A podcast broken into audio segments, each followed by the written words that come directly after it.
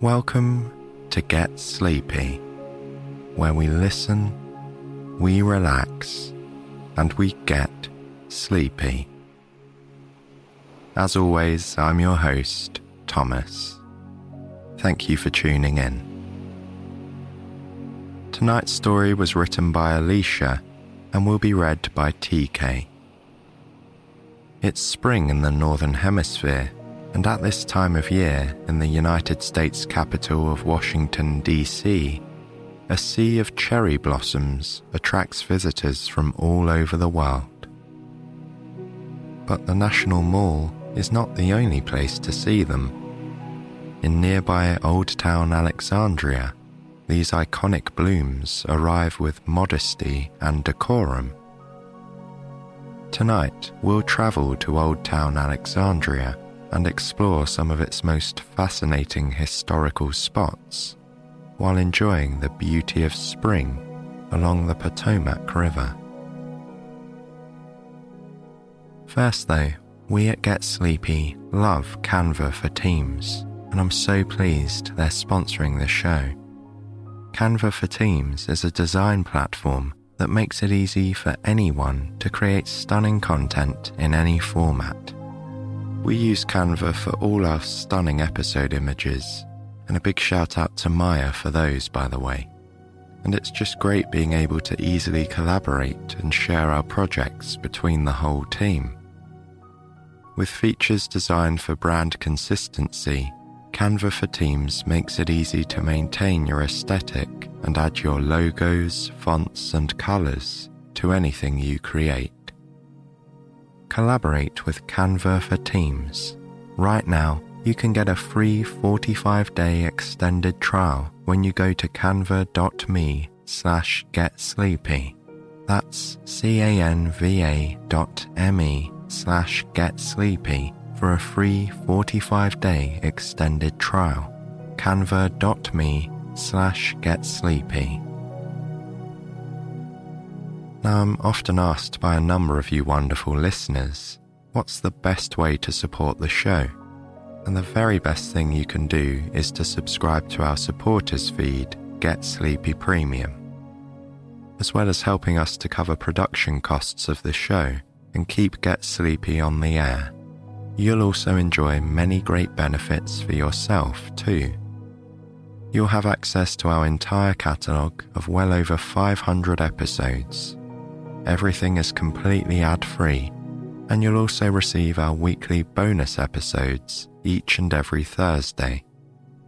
Tomorrow, I'll be reading a pleasant, simple story about a lady named Ruth enjoying her gentle, fulfilling morning routine. The first seven days of your subscription are a free trial, so you can make sure you love the premium feed.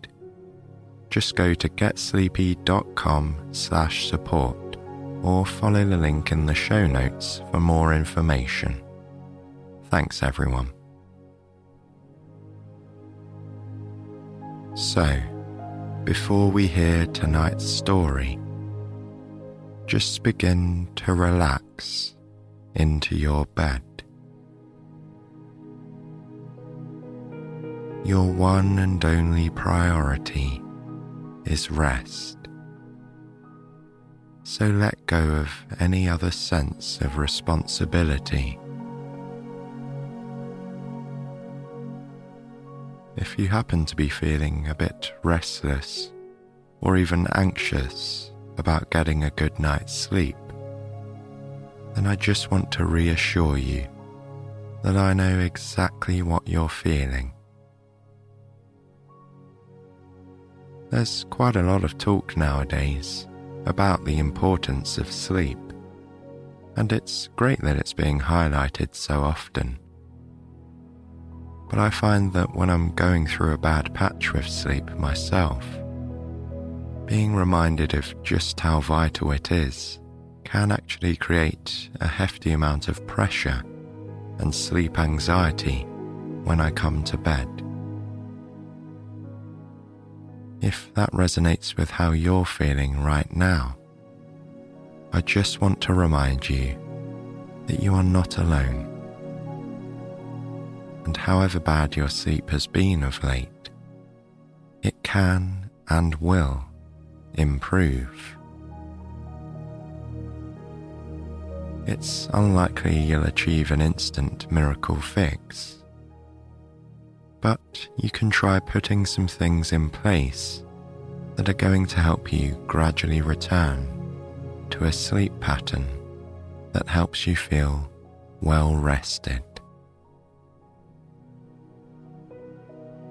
For example, I'd encourage anyone to get out for a short walk each morning so you have some early exposure to natural daylight, which will help your internal body clock to correctly align.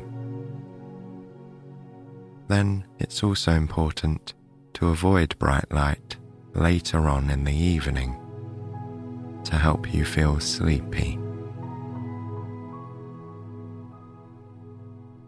As for now, though, there's nothing more to be done. So just relax and listen along. It's time for our story. Snuggle down into your covers and embrace your cozy bed. Then, with your eyes closed, imagine blue skies and garden beds bursting with flowers. This is where our story begins.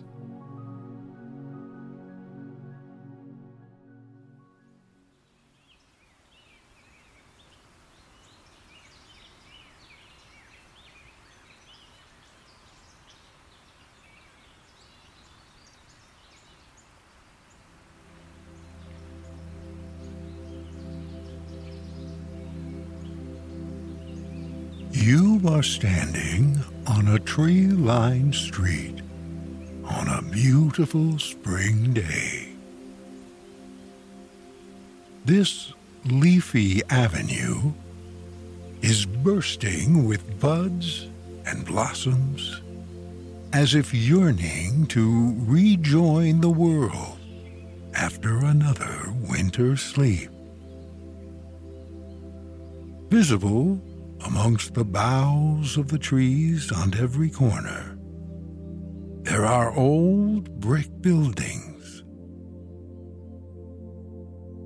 Many of them are red, but some have been painted white. Together, they give you the strong feeling that you are a visitor to the past. A friend has invited you to meet her in Old Town Alexandria, where she lives in a historic row house. You have gladly accepted. This charming riverfront neighborhood is famous for its ties to the major figures in colonial American history. With many of its landmarks and homes dating back hundreds of years.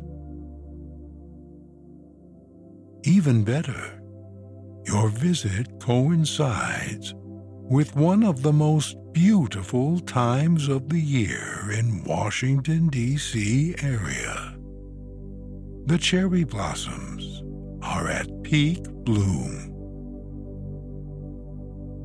You're looking forward to a leisurely afternoon of taking in this famous seasonal display.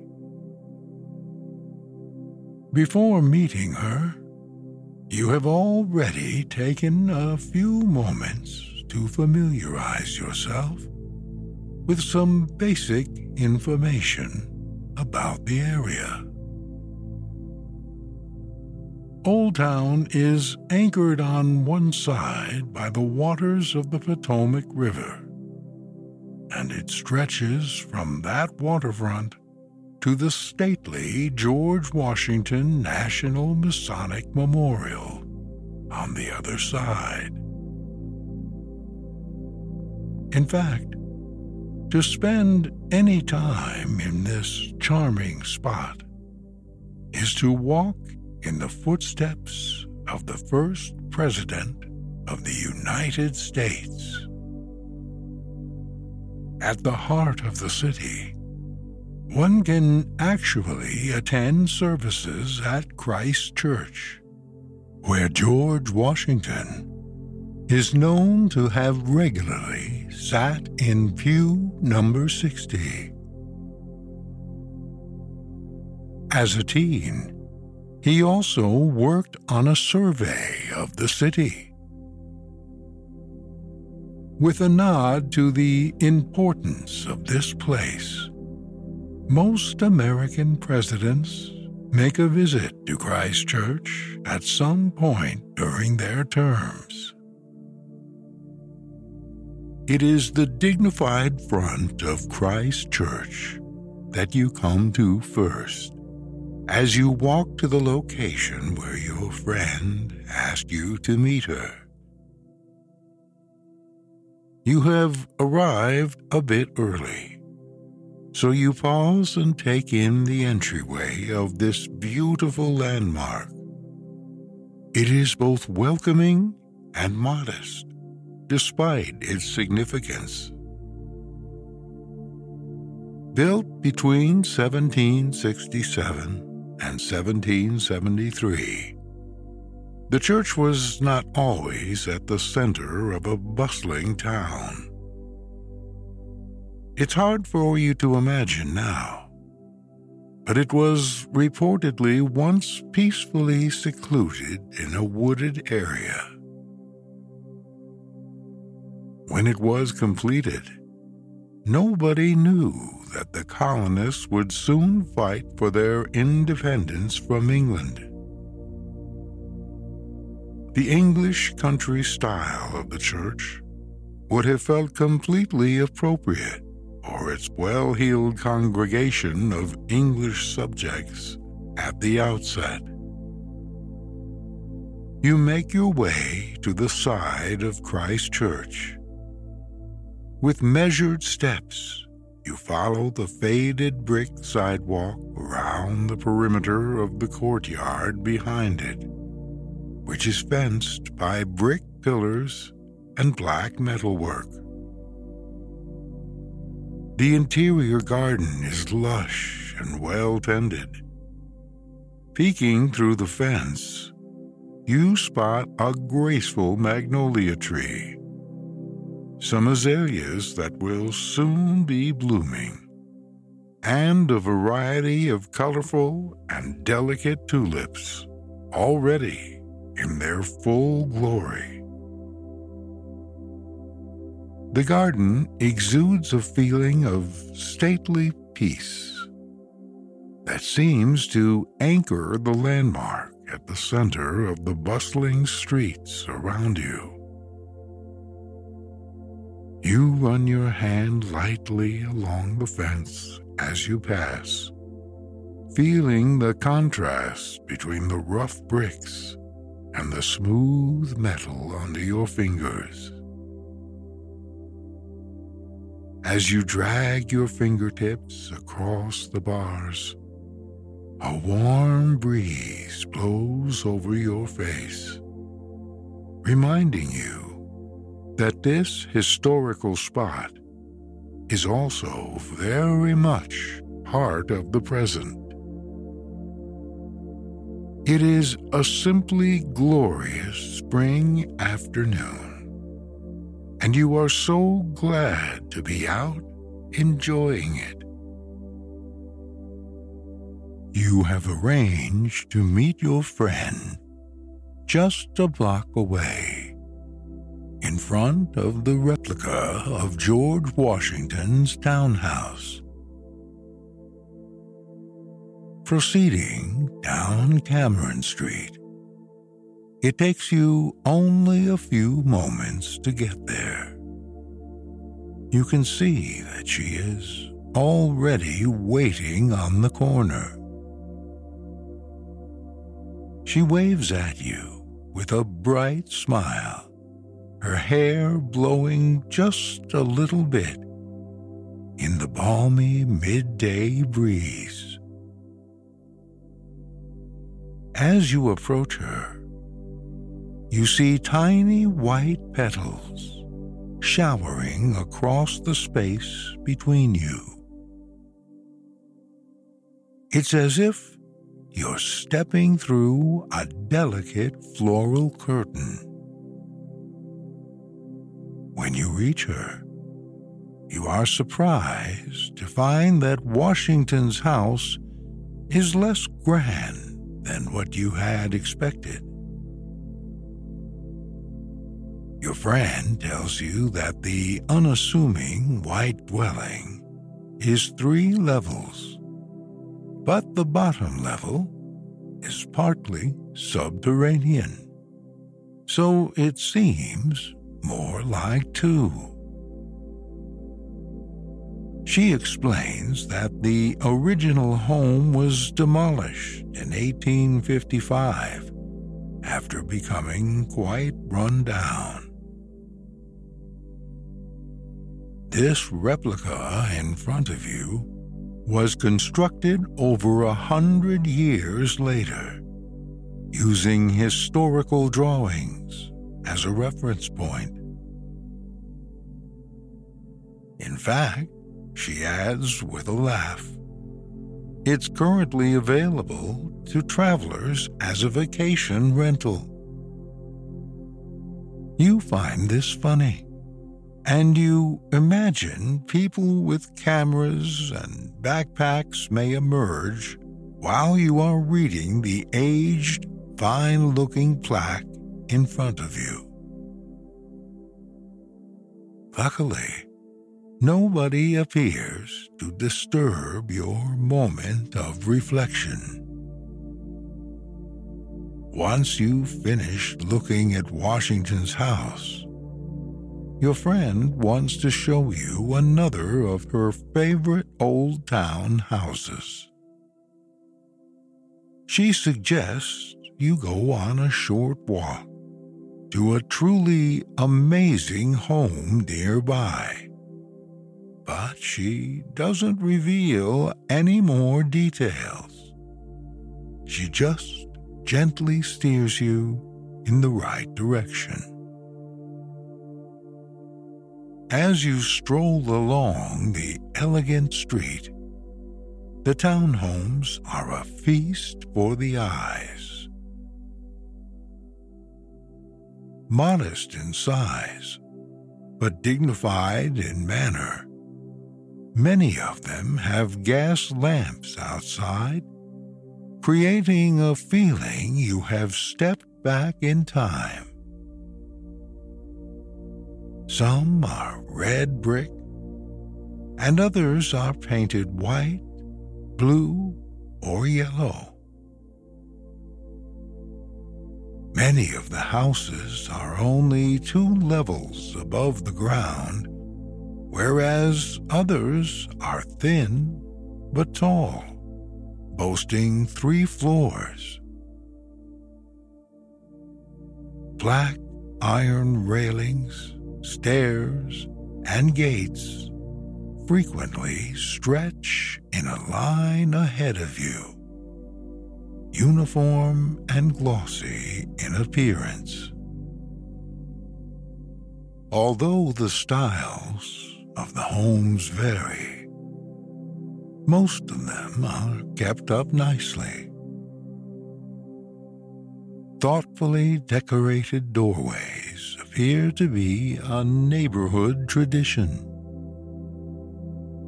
There are lovely spring wreaths on many doors, displaying the trademark pastels and delicate floral themes of the season. You admire their landscaping as well. The tiny gated courtyards and front walks burst with forsythia, tulips, and daffodils. It doesn't take long to get to your next destination. You find yourself standing in front of an extremely narrow townhome. Your friend explains that it is called the Spite House. Measuring a mere seven feet wide and 25 feet deep, it was built in 1830 by the man who lived next door in order to block the passage of people who were using his alleyway without his permission. It is truly the coziest and most comical little house you can imagine. The front is currently painted a deep blue with black shutters. Sandwiched in between the larger white and red homes on either side, it looks to be quite a fixture now. Boasting all the colors of the American flag, the trio form a very patriotic group. You think to yourself that it would be awfully fun to live there, even though it's apparently only 325 square feet of space. There is one window on the second floor, right over the front door. You imagine a person leaning out of it with a cup of coffee to talk to friends on the sidewalk. Despite its curmudgeonly name, this house is completely delightful. After showing you the Spite House, your friend suggests you head toward the Potomac River waterfront. The two of you take a leisurely stroll in that direction, passing more row houses and different shops and businesses along the way. Here and there, you see the hallmark flowering cherry trees the area is known for. It is the time of year when these trees are the stars of the show. Their exuberant blossoms float through the air around you in delicate shades of pink. The petals rest everywhere on the ground. Your favorite variety are the weeping cherry trees which drape their graceful boughs over sidewalks and benches, as if bowing deeply to spring. Their blossoms fill the sky above your head with vibrant pink shades that dance in the dappled sunlight. You are soon at the green expanse of Founders Park, where you can see some boats tied up on the water. Turning and pointing to a large brick building on the right, your friend says she thought you might like to see a place called the Torpedo Factory you are intrigued and ask her to tell you more. As you make your way to the front door of this large and imposing building, she gives you the background. She tells you that, as the name indicates, starting right at the end of World War I and carrying on through World War II. The plant had manufactured torpedoes. Once those were no longer needed, it had become a federal records facility. In the 1970s, however, the building was renovated and repurposed as an art center. It took some time, but the building had 225 resident artists by the time it was officially opened in the early 80s. As such, it was now about to celebrate its 50th year as a vibrant artist community. The first thing you see when you enter the building is an impressive black vintage scale. The plaque indicates that it was actually used in the former munitions plant.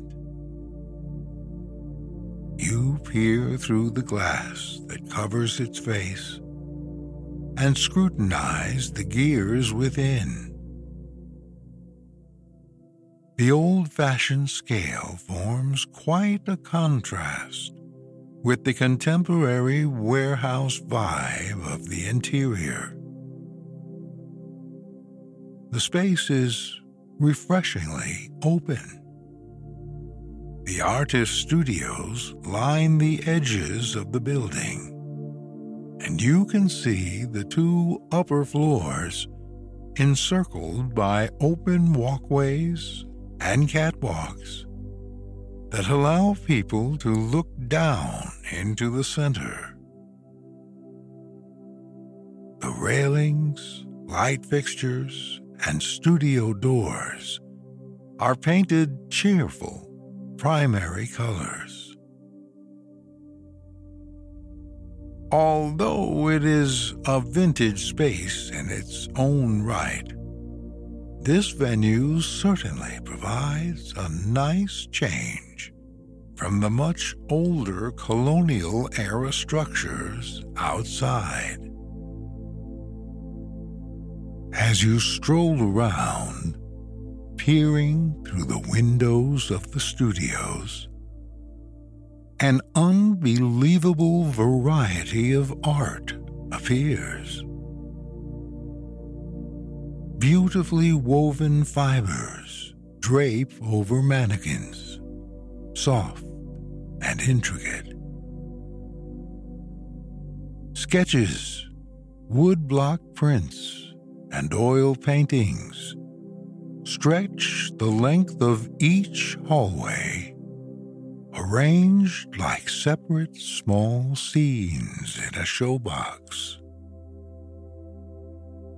One studio is for an artist who creates unbelievably delicate and intricate models of ships out of wood and paper. Collectively, these studios inspire you to plan a future museum trip buy some special art for yourself soon. It is a truly remarkable community, all under a single roof. To see this hotbed of art that has sprung from a munitions factory makes you smile. After both of you have wandered every level of this amazing facility, your friend has the excellent idea to head to an outdoor cafe for a light patio lunch. You can imagine nothing you'd love more right now.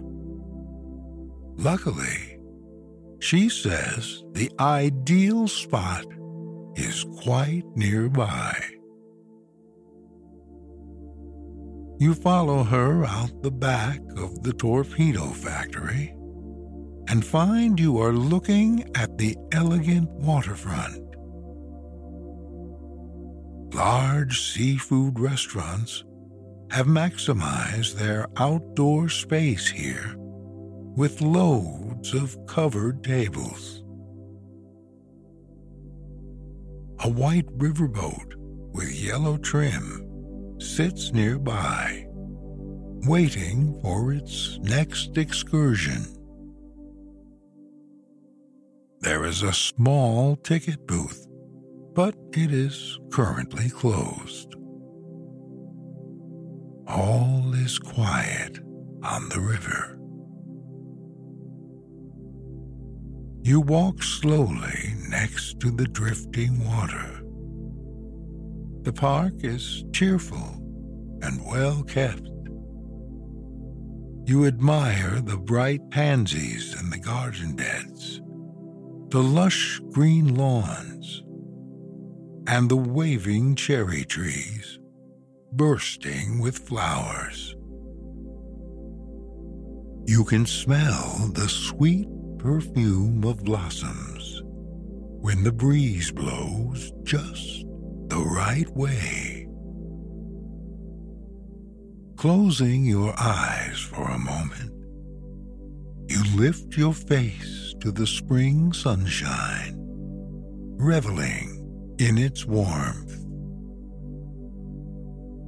After strolling a block or two, you follow your friend as she makes a right hand turn away from the riverfront.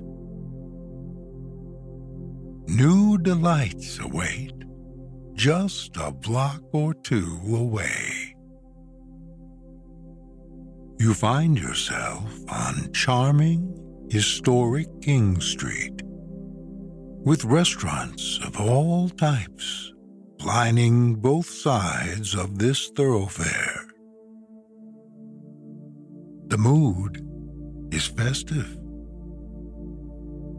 One establishment blends into another here, with only the color of the table umbrellas to indicate where one restaurant borders another. Your friend asks if you want pizza or tacos or perhaps seafood. You ponder the question. The two of you eventually settle on a seafood restaurant with an elegantly dressed waitstaff and request a table outside. Maryland crab cakes are a specialty of the area, so you are pleased when you see them on the menu. After you and your friend place your order, you sip your lemon water and watch the activity in the street. It is a good natured crowd and you can see the foot traffic is a mix of shoppers, tourists, and locals. Scanning the row of restaurants, you see parents with their children, friends catching up over a meal, and people who are enjoying some solitude with a cup of coffee and a newspaper. Everyone seems to be enjoying the sunny spring day and the scent of the cherry blossoms. The crab cake is delectable. It is served with remoulade and perfectly cooked shoestring fries. Savoring each bite, you gladly finish the entire meal as you and your friend get caught up on each other's latest news. The atmosphere at the outdoor table is so pleasant that you wish just a little bit that you could stay all afternoon. Stretching out your lunch as long as possible, you both accept refills of your water and follow your lunch with a nice cup of tea. However, with both of you feeling recharged by your lovely lunch break. Your friend easily entices you back to the street. She wants to show you a fascinating historical spot that is right around the corner. Under your friend's direction, you arrive in front of a stately brick building called the Apothecary Museum. Your friend opens the door, and you enter a spacious room that is set up just like an elegant old fashioned drugstore. Hand blown glass jars of ingredients line the walls, perched neatly on beautiful white shelves. As you look at all the containers that fill the room, your friend tells you the apothecary was a local fixture from 1792 to 1933, offering medicines, soap, and perfumes, medical equipment, and even farm and garden items. She adds that when the apothecary finally closed in the midst of the Great Depression, local people rallied to buy it at auction, saving the building and its contents. All of those items were turned into the museum where you now stand. Lowering her voice reverently, your friend says she has heard even some of the contents of the jars are original. It is hard to believe, but you must admit that they all look quite authentic. You spend a few minutes slowly making your way around the room, imagining a time when a person might have regularly come here for a remedy or prescription. Looking down, you are fairly certain that the floors are original to the building. They are dark wood with long, irregularly worn boards, and they provide a rich backdrop to the clean, painted counter. The entire place brings to mind fantastical stories about magic and potions. You find yourself wishing drugstores could still feel this mysterious. As you exit the museum, your friend says she wants to show you one of Alexandria's best preserved streets. It's called the Captain's Row of course, like so many amazing sights in Old Town, it's also right around the corner. You are surprised when your friend relates that This is one of only two remaining cobblestone streets in Old Town Alexandria. Rounded stones at your feet are lovely and quaint. Spreading across the street between the two brick sidewalks, they look oddly natural as they were once a riverbed.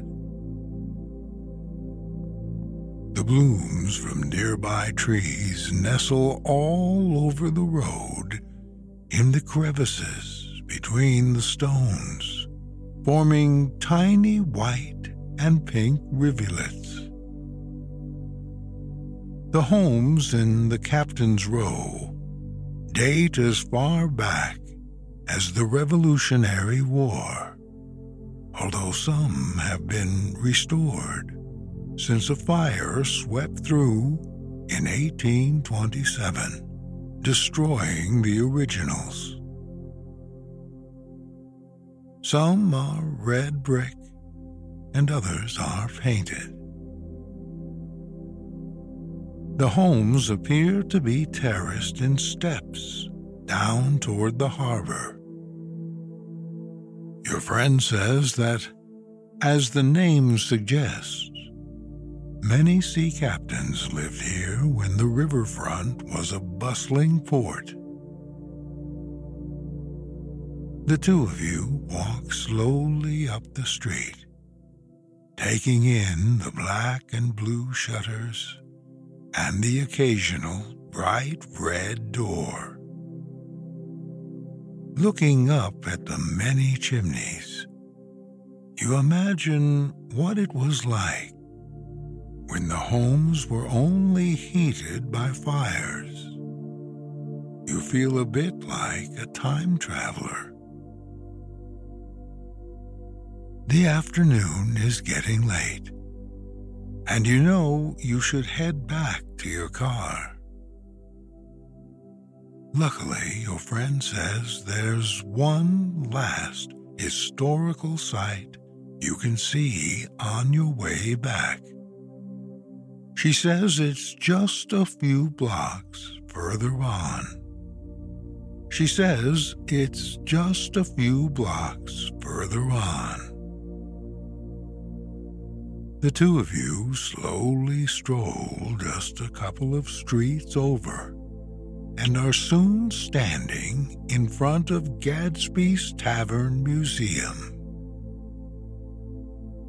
Your friend tells you this was originally the site of two taverns and a hotel that were built a short time after the Revolutionary War.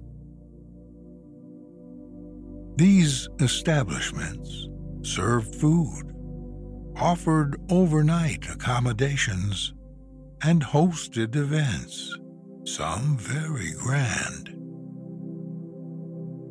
In fact, a man named John Davis wrote in 1801 that Gadsby's was the best house of entertainment in the United States.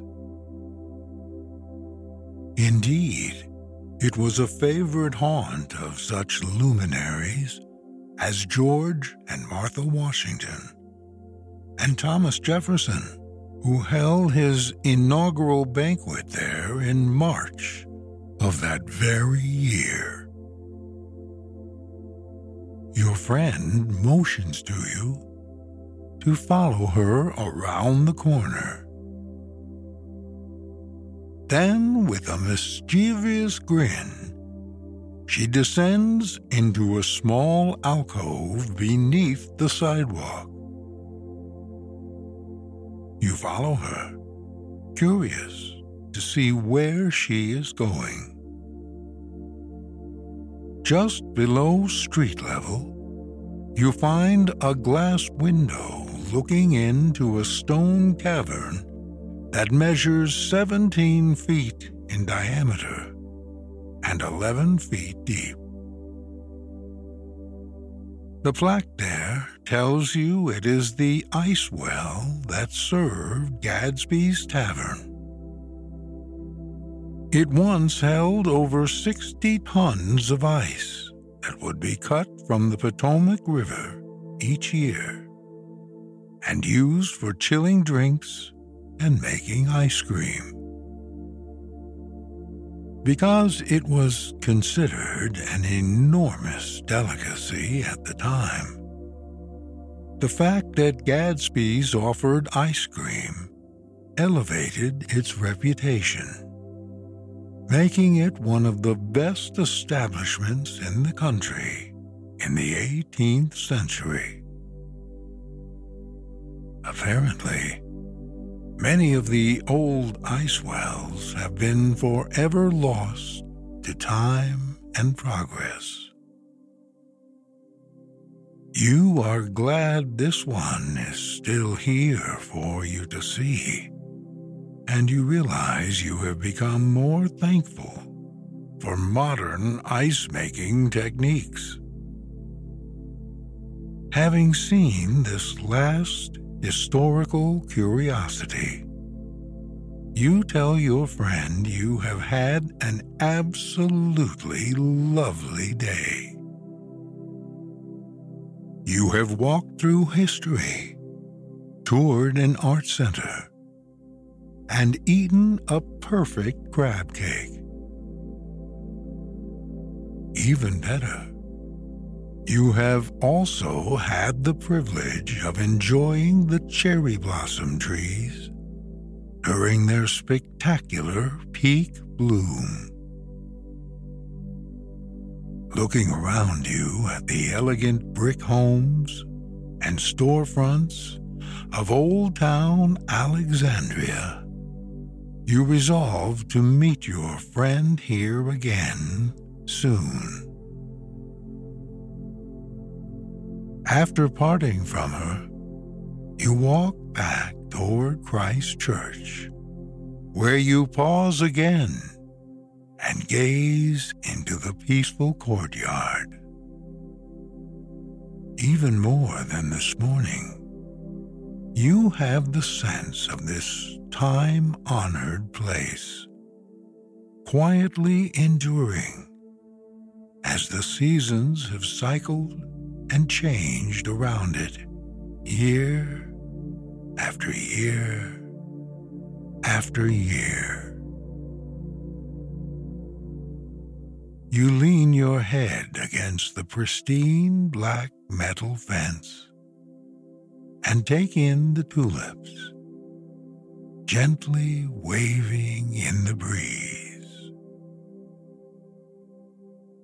You see the petals of the flowering fruit trees drifting once again through the air and twirling down to rest on the pavement.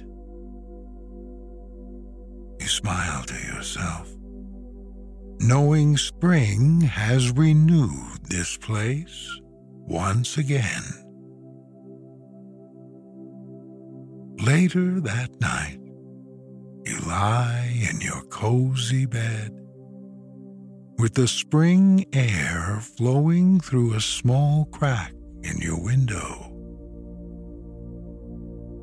Distantly, in the streetlight, you can see the ghostly flutter of a neighbor's soaring cherry tree as it dances in the gentle evening breezes.